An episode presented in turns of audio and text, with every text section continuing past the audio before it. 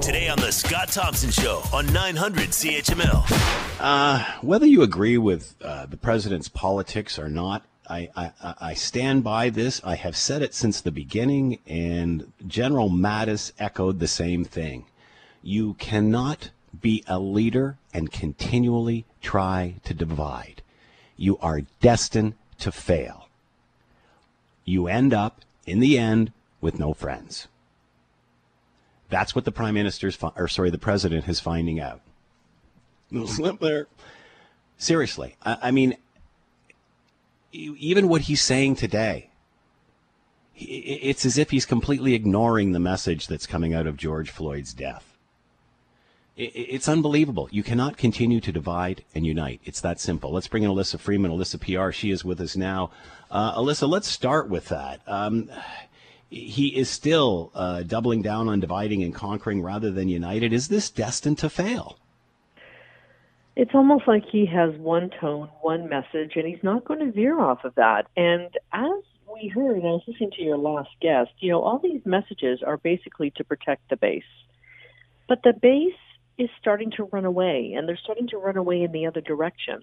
I saw a headline in the New York Times yesterday, and you know maybe some of your listeners don't like the New York Times, but I look at the New York Times, and what it said was is evangelicals starting to leave Trump, and the numbers are showing.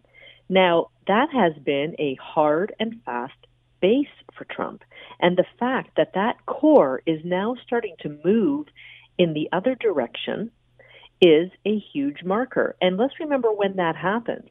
It happened when uh, the orchestrated photo op for which the Trump administration used tear gas to clear a peaceful process. Uh, a peaceful I heard that was. Ivanka's idea. Did you hear that, You or was that just I a Jimmy Kimmel joke? I can't believe you said that. I heard that this morning when I was listening um, to the Daily Jimmy Kimmel's podcast. joke. Jimmy Kimmel's joke was, "I heard that that was Ivanka's idea, and now she's been demoted to Eric." I, I thought I was going to spit my water through my nose. It was hilarious. Uh, anyway, I'm not sure if that's true or not.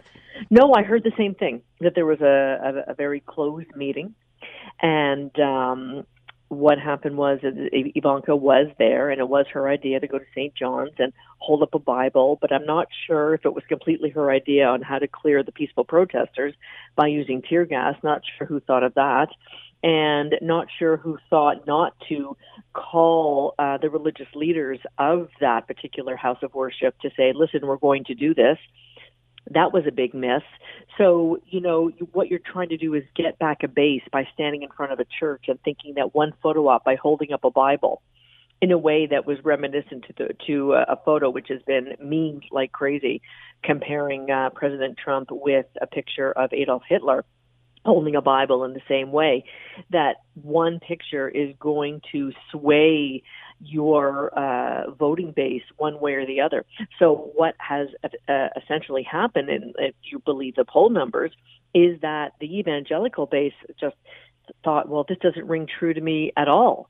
And in fact, I just think that the way he went about it is, and the way and the picture doesn't really show the work that he's done. It doesn't show any emotion. It doesn't show any religious belief. So optics may be everything, Scott, but if there's no belief behind the optic, it can work against you. Okay, we've only got about a minute left. How does he pull this out? Because it's definitely the Trump campaign's nosediving here.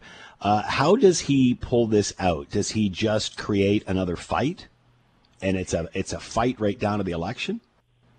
I think that you know, and, and what's interesting is is that he he needs to uh, coalesce the Republicans around him because a lot of them are breaking ranks. So you know, you see that his ex chief of staff John Kelly is agreeing with General Mattis about his critique of, of Trump. You see that other uh, senators are stepping outside their comfort zone, their comfort zone, because they disagree with Trump. So what he really has to do is rally Republicans around him and see what he needs to do in order to shore up that base. Because now many of them who are up for reelection also in November are worried. All right, Alyssa Freeman is with us. This is uh, exhausting and fascinating at the same time, but you have to think sooner or later we are going to change as a result of all of this. Alyssa Freeman with us, Alyssa PR. Alyssa, as always, thank you so much for the time. Be well. And thank you, Scott. You be well too. The The Scott Thompson Show, weekdays from noon to 3 on 900 CHML.